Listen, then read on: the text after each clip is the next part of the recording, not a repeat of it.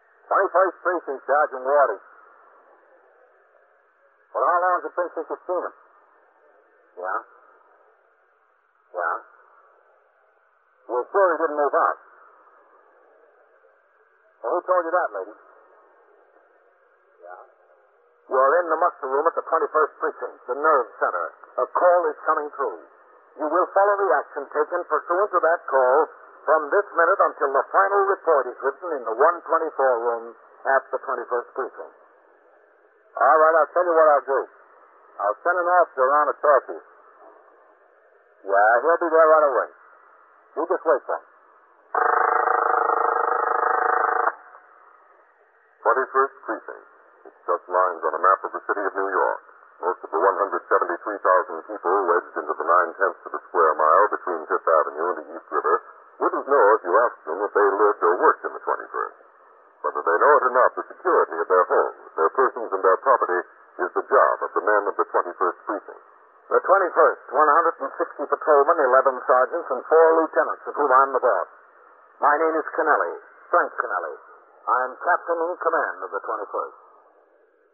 I was working my day tour, 8 a.m. to 6 p.m. After I had turned out the platoon, which consisted of the 64 men who would patrol the precinct for the next eight hours, I went to my office where Ezra D. Winkler, the precinct youth patrolman, was waiting to confer with me. The end of the school year brings a variety of changes to the method of policing the precinct. We were preparing for them. Meanwhile, the ordinary routine of patrolling the precinct went on. Patrolman Paul Vaccaro, assigned to Post 17, had finished his duty at a school crossing near PS 79 at 9 a.m. He went to the nearest call box and rang in. Lieutenant Gorman, the desk officer, instructed him to walk to a dry goods store on 3rd Avenue and admonished the proprietor for failing to close the transom over his front door during the preceding night. In complying with Lieutenant Gorman's instructions, he walked past a brownstone rooming house where a woman he knew to be the landlady was sweeping down the front stoop. Good morning. Good morning. Oh, officer. Yes? I want to ask you a question. Yes, ma'am. What is it? I'm Mrs. Catherine Neal. I own the house here. Yes, I know. I rent out furnished rooms. Yes? Well, something's been bothering me. Well, Maybe it's all my imagination. I don't know. But there's a man that lives on the second floor, Mr. Lowfield. what about him? Well, I haven't seen him since Friday. Friday night, Saturday, Sunday, and Monday. I haven't seen him. Maybe he's away. Oh, no, no, no, no. I don't think so. He's lived here over six years, and he's never been away. Never. Was he paid up in his rent? Oh, yes, yes, yes. He's paid up, paid up right to the minute. You can say anything else you want to about him, but he's regular about that. Well, tell me He something, does Mrs. have peculiar habits. Like, for instance, no one ever sees him during the daytime. I suppose he's up there sleeping in the daytime. But 8 o'clock every night, he comes downstairs and he walks out the door, and he's out all night, almost. Very peculiar habits. Well, if he doesn't And talk the when most he's... peculiar thing of all is that when I didn't see him, yesterday afternoon I went up and knocked on the door. I thought maybe he was sick or something. You know, somebody that's got no friends and no one at all. I thought maybe he needed help. He didn't answer. Did you open the door to his room? Oh, no, no, no, no, no. I wouldn't do that. Besides, I don't think I could get a key in there anyway. He's got the keyhole blocked with something, I think. It's not locked from the inside, is it? Why, it might be the key that's in the keyhole.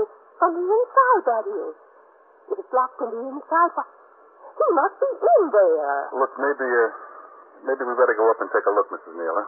Yes, maybe we better. My goodness. Just let me get this trash up. It'll take a second. All right.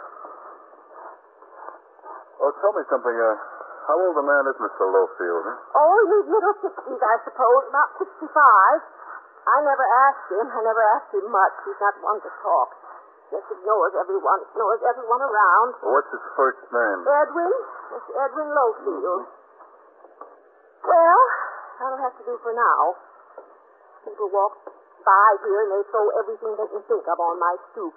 They couldn't throw their cigarettes and papers in the gutter. They have to throw 'em on my stoop. Oh, go ahead. Oh, thank you. I just leave the beam right here. It's this way, the second floor. What, Mm. uh, what does he do? What do you mean? Well, when he gets out at night, does he, uh, does he go to work? Well, I don't think so. I don't think he works at all. What does he live on? Well, who knows? Social Security, maybe. He's got the money to pay the rent. That way. Maybe a pension. I don't know. I never asked him. It's that one.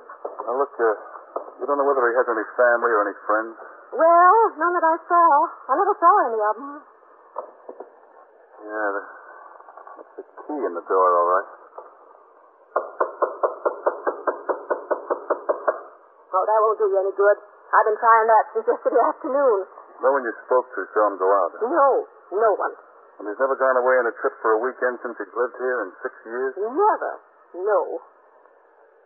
Listen, you don't think he's. Oh, no. Well, that would be awful. Now, look, you say no one saw him go out, and he was in the habit of going out every night. Now, the key's in the door, and it's locked on the inside. Oh, my goodness. The poor old man. Look, I think we ought to kick it in, if that's all right with you, of course. Will he do much damage?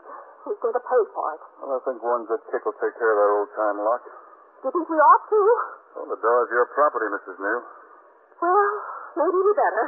All right, now, you just stand back over there. One good kick ought to take care of it. Be careful, though. I'll try. All right, that does it. You certainly can kick, I'll say that. Now, look, you, you stay here.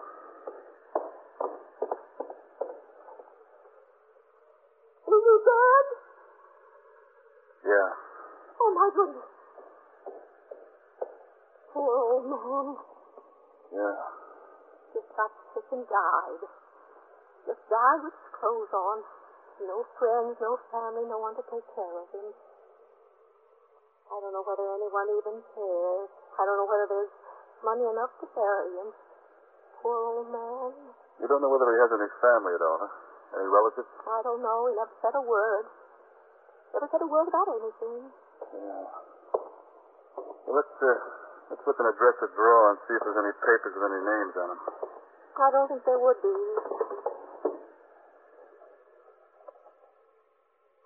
Is that real money? Yes, ma'am. That's what it looks like. I didn't know you had a dime. There must be. There must be thousands. It could be. But how do you like that? With all that money, living in a nine dollar a week furnished room, you'd have been living on Park Avenue. He lives on Park Avenue.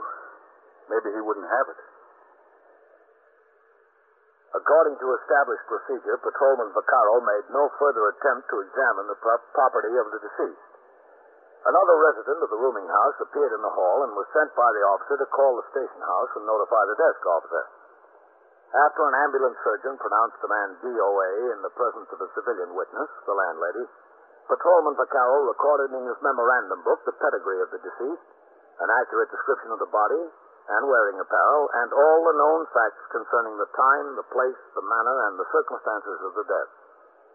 In the meantime, Lieutenant Gorman, the desk officer, notified the medical examiner and the 21st Detective Squad. A radio motor patrol car and the sergeant's car was dispatched to the scene. Lieutenant Matt King, the commander of the 21st Detective Squad, sent two detectives. I was told by the desk officer of the circumstances involving a large amount of cash, and inasmuch as this property must be inventoried, both under the supervision of a superior officer and witnessed by a competent and responsible civilian, I went to the scene myself. While we were still waiting for the arrival of the medical examiner, a search of the premises was begun, and an exact inventory of all the deceased property in the room was being taken. That's 7,400 so far. 7,400? I had no idea, Captain. No idea at all. Well, I don't imagine many people did. He never seemed to want for anything, but he certainly gave the impression he was just making ends meet. Right in the room, the drawer. Captain, Yes, Sergeant. Did his own laundry, I know. can I see over here a minute?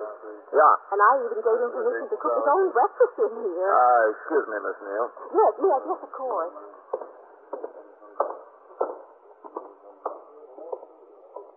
Oh, what is it, Sergeant? Look what was in the closet. Two suitcases in the back there. Yeah? A bonanza. Four bank books. Savings account. Brother. Nine thousand three hundred dollars in here. Eight thousand seven hundred dollars in this one. Oh, that's too bad. Only 4,000 in here. And last but not least, in this one, $9,450. Well, he sure spread it around, didn't he? With mine, Captain, I keep it all in one place. Those look like stock certificates, don't they? Take a look at them. Uh, yes, sir. See, uh, 500 shares of Consolidated Edison, 200 shares of AT&T, 200 shares Pennsylvania Railroad, 500 shares Columbia Broadcasting System, 250 shares DuPont, so on, so on, so on, so on. Mm-hmm. Uh, oh, and a whole stack of defense bonds. Yeah. Captain, I've come to the conclusion this fellow was loaded. All right. Pick up the suitcase. Let's take it over and get an inventory. Yes. Oh, uh, here's some more you can put on that inventory, Vaquero. Some more what? Some more money? Yes, bank books and securities. Certainly. That makes it uh, nine thousand eight hundred and sixty-five dollars in cash, Captain, in the one drawer. Nine thousand eight hundred sixty-five dollars? And there's more. All right. When you get it totaled, enter it in your book and I'll sign it. Yes, sir, I'll do that. Then get to work on this stuff. Captain, can I talk to you for a minute? Yes, Miss Neal, of Oh, course. every one of those bills has to be listed by serial number, you know. Yes, Miss Neal. He was worth a fortune. That's what it's beginning to look like. But what happens to it? All this money, I mean.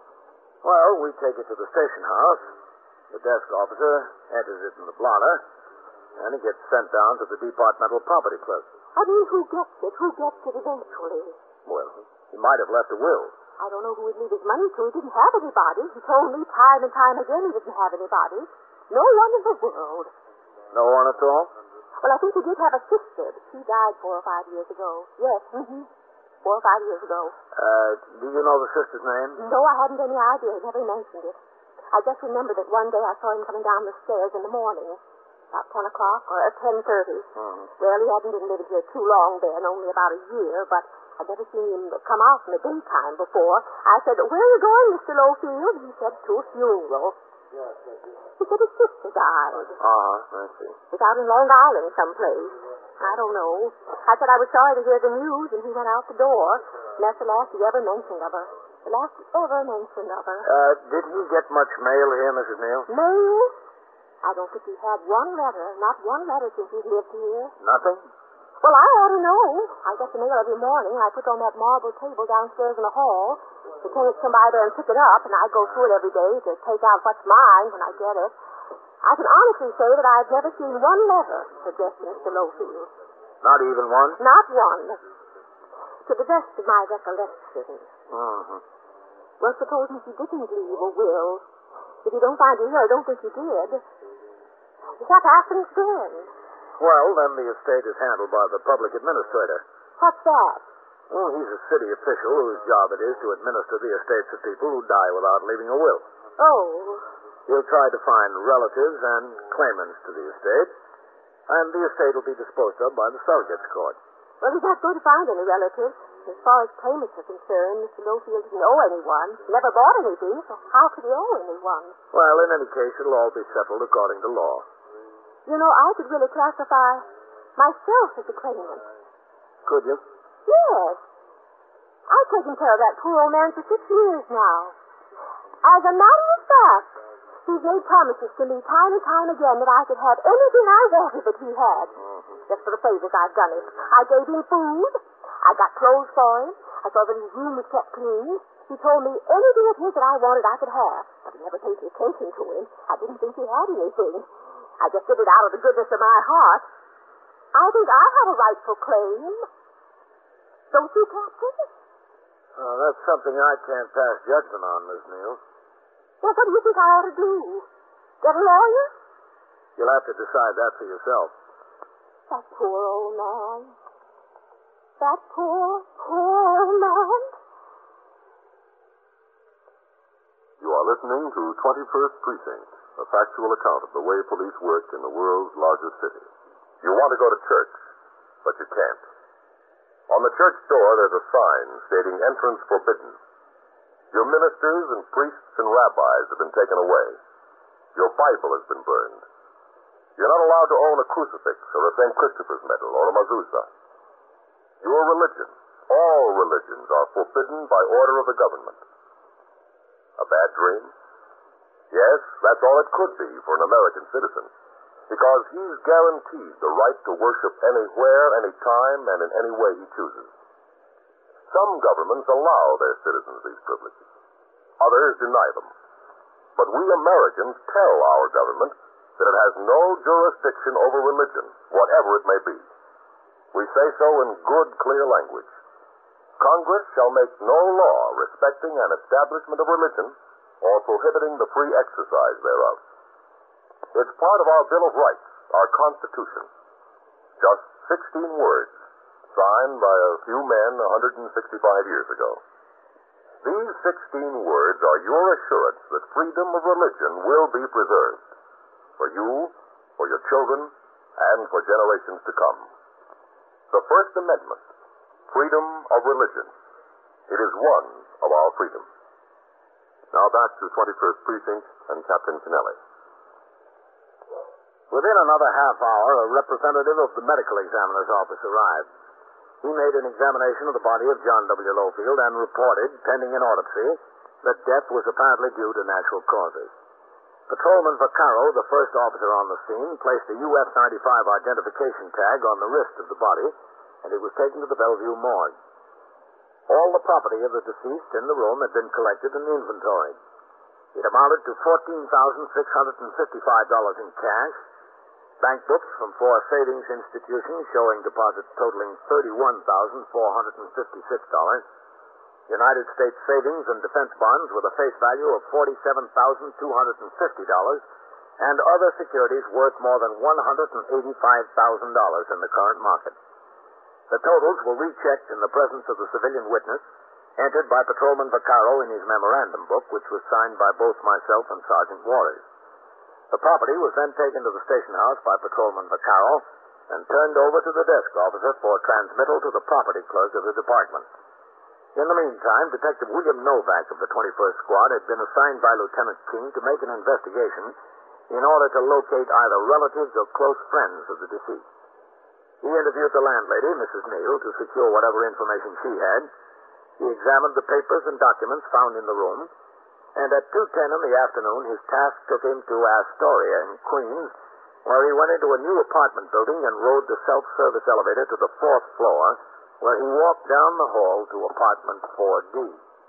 Mm. Yes, who is it? Is this the residence of Mr. George Bookham? Yes, who is it? Is Mr. Bookham home? I'm a police officer. Sienna. What's the matter? I'm Detective Novak of the 21st Squad. Is Mr. Bookham home? Yes, he's here. What's the matter? I'd like to talk to him. Are you Mrs. Bookham? Yes, that's right. It's him. Thank you. George! Got the ball game on in there. Uh-huh. George! What? Someone here to see you. Who? A detective. All right. George Yanks fan. Mr. Bookham. Told you they should have took Reynolds out of there, Alma. He walked another man. He's staying my ghost. You're a detective, huh? Yes, sir, that's right. William Novak of the 21st Squad in Manhattan. Uh, what can I do for you? Mr. Bookham, do you have an uncle named Edwin Lowfield? Yes, that's right. It's uh, my mother's brother. Uh, lives in the East 70s in New York? Well, I don't know where he lives. I haven't seen him in years. I think he did live there, George. What's the trouble? Afraid I got some bad news for you, Mr. Bookham. Yeah? He was found in his room this morning. Apparently he had a heart attack. Is he uh, dead? Oh, Yes, sir, that's right. I'm sorry. Well, uh, too bad about him. From what I remember, he was a pretty nice guy. Yeah. Well, what are we supposed to do about it? We'd like Mr. Bookham to come over to Bellevue and identify the body. Why? Just a matter of procedure, sir. I always try to get a close relative or friend in cases like this. Notify them. Well, I'm not what you would call a close relative. From what I can learn, you're the closest, aren't you? Well, I guess I am the closest, but it's just my uncle, and I haven't seen him in years. Not since my mother's funeral, as a matter of fact. Uh, look, I'm sorry and all that, but I don't think it's any of my responsibility. Haven't heard from him in years. No, that's Uh, right. I I got my own family. I got my wife and two kids. Well, what am I supposed to do about it? What do they want me to do? Arrange for the funeral and uh, uh, everything? But we thought you might like to, being the closest relative. Well, suppose he was my third cousin or something like that. Would you expect it if I was still the closest relative? We'd notify you. Do you still live in the first room? Yes, ma'am, that's right.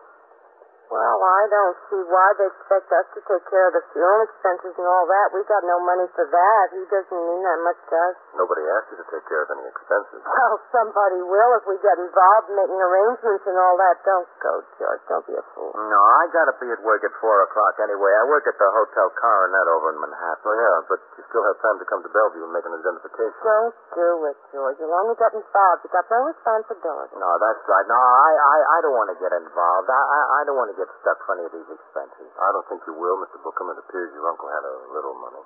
Did he? Yes. I hope it's enough to cover the funeral expenses. Yes, ma'am, it is. And then some. Well, how much was that? Well, Mr. Bookham, we're not altogether sure. There might be more than was in his room. What was in his room?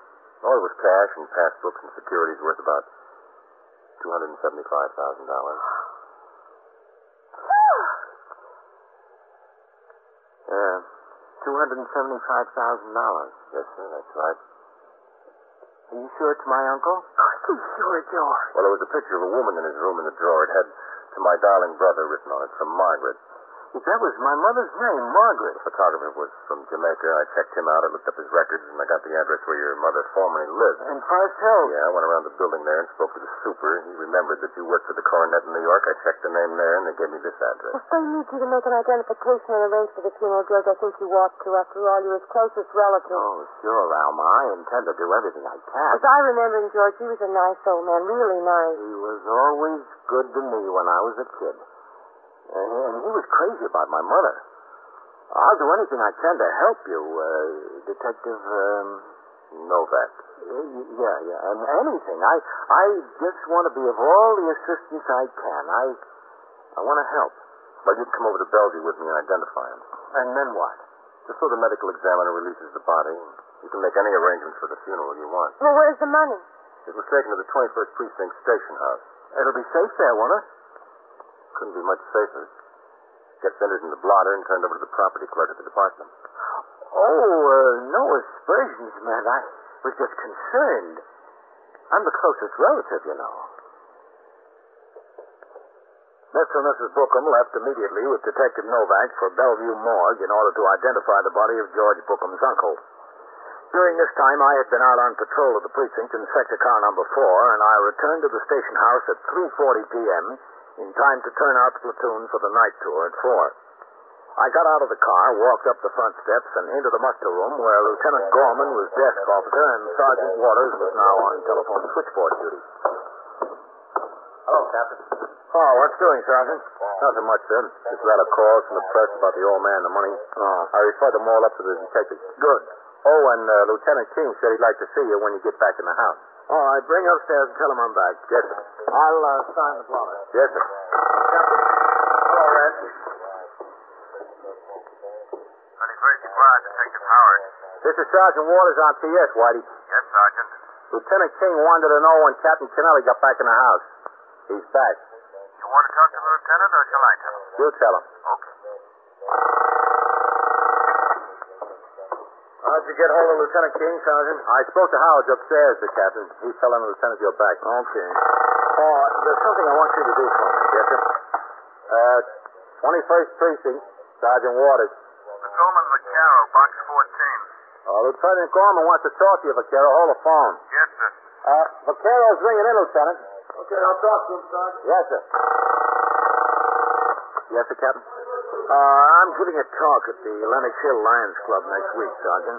Yes, sir. And uh, I want to dwell on the connection between parking regulations and safety. Now, would you get together with a 124 man and dig out some recent aided and accident cards that deal with accidents which are the direct result of illegal parking or double parking or anything of that nature? Yes, sir. I want three or four good examples to illustrate the points I have to make. Yes, sir, I understand. Uh, see what you can do. Hello, Captain. Oh, Matt, Lieutenant King. Oh, Sergeant. It's been a rather interesting development in that Lowfield case, Captain. You know the man who died with all the money in his room? Yeah. Oh, I'll, I'll be in my office, Sergeant. Yes, sir. An attorney called me a little while ago. What? Well, an attorney called me, too, before I went out on patrol. Said he represents Mrs. Neal, the landlady. She wants to put in a claim for services against the estate. He wanted some information. I told him we had nothing to do with that, and he'd have to check with the public administrator. Well, this was a different attorney, Captain. First, let me get you up to date. Novak found Mr. Lowfield's nephew, a man named George Bookham. The nephew identifies the body of his uncle, the nephew, and his wife. Oh, what about this other attorney that called you? Do you remember the mailing address and the stock certificate for Zincura? Yeah. Five or six name in the firm. I put in a call down there. The girl who answered the phone didn't know anything about it. Said she'd check around. About an hour ago, this lawyer called me back. His name was Hopwell. Yeah. Told me the old man had made some shrewd investments over the years. that's obvious. Yeah, but that's not the big news. He said that Lowfield did have a will. Oh? It doesn't name either the nephew and his wife or Mrs. Neal. Well, that's going to be a big blow. That's a, that's a will. He left everything to Columbia University. Look, if uh, Lowfield was such a smart investor, did the lawyer have any idea what he was doing with all that cash in his room? No, sir. He was just as surprised at it as we were. He knew about the savings accounts and the war bonds. He had no idea about the cash. Captain James, excuse me. No, Novak. Captain, Novak. This is Mr. and Mrs. George Bookham, Captain Kennelly. Captain, hello. How do you do? That's Lieutenant King. Lieutenant? How are you? Mrs. Bookham. Pleased to meet you. I've just been down to Bellevue, Lieutenant. Mr. Bookham identified the body that had been located as his uncle. It was him, all right. As soon as we can, we're going to have him moved to a funeral parlor in Astoria. He'll have a nice service. Well, it'll be fine. Very nice service. Mr. and Mrs. Bookham wanted to come up here and talk to you, sir, about the property that was found in Mr. Lowfield's room. Well, there's no sense talking to me about it. It's been inventoried, entered in the records, and sent down to the property clerk's office at 400 Broom Street. I told him it'd be well taken care of. Oh, we don't have any doubt that it'll be well taken care of. I, I, I just thought I'd uh, like to uh, look at it and check over the list of what was there. Yeah, well, I'm sorry, but I don't have authority to give you permission to do that.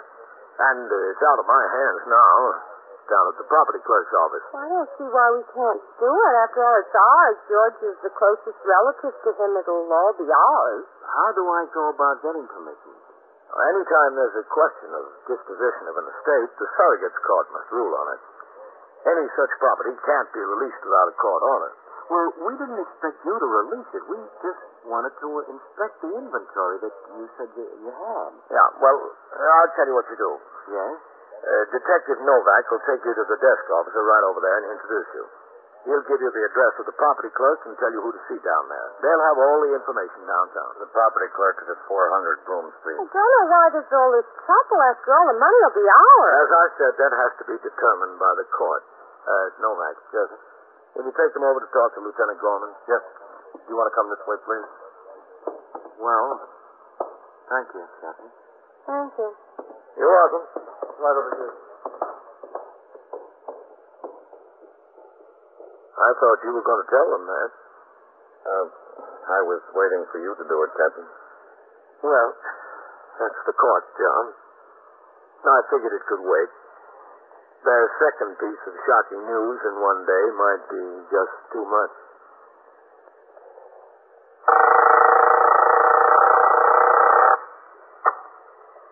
First Precinct Sergeant Waters.